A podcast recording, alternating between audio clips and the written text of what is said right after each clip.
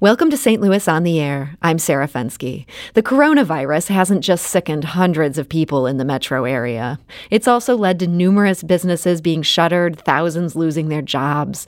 That's had a big impact on immigrant families in particular. Many work jobs you just can't do remotely. At the same time, masks have never been in more demand. Healthcare workers, retail workers, and even just members of the public are desperate for quality options. One Saint Louis-based nonprofit organization is tackling both those problems at once. The organization is called the Collective Thread, and joining us today to talk about its efforts is co-founder Terry Stepanovich. Terry, welcome to the show. Thank you. I'm glad to be here today. I understand your organization normally trains immigrant and refugee women at a sewing school. When did you pivot to paying them to sew masks instead? Well, it's all a blur. It's been very busy last uh, two to three weeks for us. But um, we, when the COVID crisis hit, we were really frightened. We were seeing that a lot of our apparel business that we sew and design for local companies, and we saw a lot of customers um, really frightened economically what they were facing, and they were pulling their projects or saying, let's put them on hold. And so we started to have to lay people off, mm-hmm. and it was really a frightening time for us, like so many businesses in Saint Louis, and really feeling bad for our refugee and immigrant women because they really rely on this as a supplemental income or even as their primary income for their family. And we started getting approached about masks and the need for masks. And so we went to fundraising. Um, we are a five oh one c three nonprofit organization. And so we um, reached out to some of our biggest donors and funders in Saint Louis and asked them if they would donate to us so that we could employ our women to make masks. And that's about as far as we thought it was going to go. We thought, oh, we'll make about two thousand masks. We'll donate them to the public. We've raised enough money to cover us, their salaries for that amount. And that's where I thought it was going to stop. And I understand that is not at all where it stopped. Uh, what happened that led you to realize, hey, we've got a much bigger project here? Yes, um, we uh, were on a local news show, and my phone started ringing off the hook from businesses in Saint Louis primarily who are essential businesses and need and, and in need of masks for their companies. And I realized that we were going to have to sell these masks to sustain this. And um, we quickly got a shop page up on our website, and we started selling them to the public. And before that, it was primarily to medical workers and police stations and things like that that we were handing them out to. Mm-hmm. Um, but we also saw with what we were seeing in the news that the general public needed to be protected as well. So you're selling them to the general public. Is that all through your website at, at collective thread dot org? Yes, so we're selling them on our website. Um, we are uh, we now employ twenty-one sewers. Um, we started with our just initial staff of ten, and then we started to realize we would not be able to keep up with the need.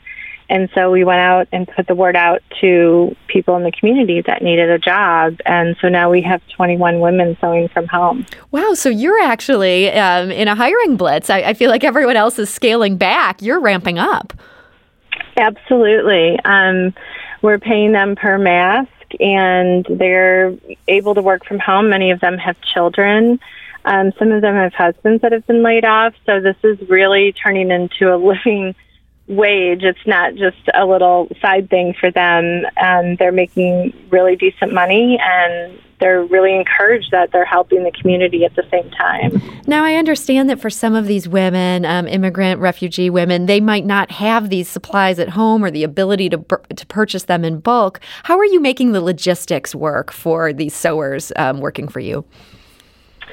Well, my partner and co-founder, Annie Miller, and I are working around the clock. They're, we're the only ones in the factory, so Annie is doing all the cutting in the factory. We're making up kits um, her daughter's helping, my daughter's helping, my son's helping, and we're just making it work. Um, we are tired, but we feel very fortunate that w- our company is going to make it through this time, and we feel very fortunate that we can fill a need and that we have something to do. I mean, many people are stuck at home and feeling very restless, and um, we are not in that situation. I mean, that's great. And, and, you know, you really are providing such a useful service. So you're getting the raw materials to these women right at their house so people don't have to come in and, and breathe on each other.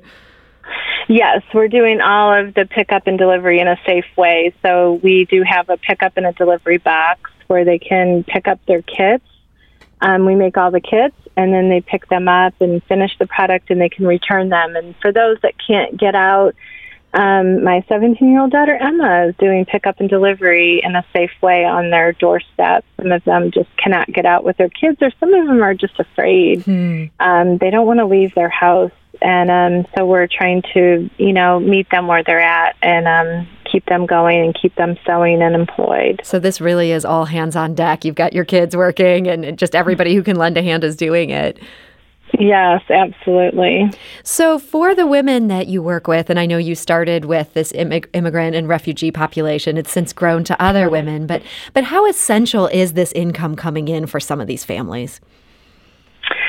Well, I can just tell you one specific story. Is one of our um, best seamstresses, and she was working maybe twenty to thirty-two hours a week. It, it really did vary because her husband was the main breadwinner of the family, and they have three small children. And, you know, her husband was laid off, and so he is helping her with the sewing, and this is their only income. Hmm. And, you know, at first we were trying to help them with the resources, like this is how you apply for food stamps, this is how you apply for unemployment. I mean, a lot of them really have a hard time understanding the process of how to even do that. I mean, it's it's navigate. Not easy for anyone. I, I can just imagine once you add a language barrier or just lack of familiarity with, with the internet or things like that. I mean, it's so hard to get approved for these benefits. Yes, and they're scared. You know, they just are, have have a lot of fear. And and this particular family, um, they uh, he served with the U S Army in Afghanistan, and mm. and was given asylum to come to the United States. And um, you know, they don't, I mean, he speaks good English, but this is a scary situation for them. And they, you know, they are, don't know really where to turn. So we've been able to be a resource for them too, just practically. That's great. So you're able to get these families some income, and, and people are able to keep working. And so how many masks roughly can a good sewer complete it, in an average day? Well, this particular family that I'm speaking of, uh, she's our rock star. I think she did three hundred yesterday. three hundred in a single day? Yes, and today, and she says, I'll take four hundred. Um, they're they're amazing. Uh, they went out and bought another sewing machine in case their machine broke down. I mean, they're really looking at this as an opportunity. He told me yesterday that they're going to buy a house, um and that this money that they're going to make uh, during this time will be a down payment for their house. Wow. So, I mean, it's pretty significant, but then you have others that, you know, um, make about sixty a day. Hmm. So it really is across the board. It it really depends on the sewer, and we don't make any, you know, specific demands. We just say, how many do, would you, how many kits would you like? How many do you think you can handle in a day? And we ask them to turn it around pretty quickly, whatever they commit to, because there's such a need for it out here in the community. And then people are paid per completed mask is, is how you're making it work. Yes. So yeah. I, I know you mentioned that you hired um, some additional people just to, to keep up with this demand. Are you at this point looking for even more workers, or are you staffed up right now?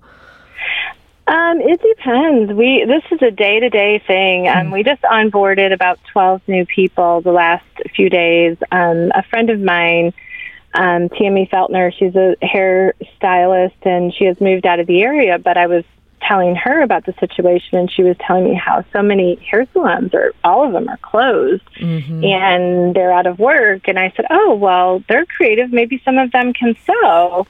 And she gave me a list of names, and we started calling them. So a lot of them have jumped on our team, uh, even just this week. Well, that is so great to hear. Um, man, somebody who is hiring and, and just these great jobs for, for people who really need them. So, Terry Stepanovich, thank you so much for joining us. Oh, thanks for having me. And Terry, again, is a co-founder of the Collective Thread. Uh, you can buy masks on that website. That's collective thread dot org. Um, and people can also make donations there. It is a nonprofit. This is Saint Louis on the Air on Saint Louis Public Radio. That's ninety point seven K W M U.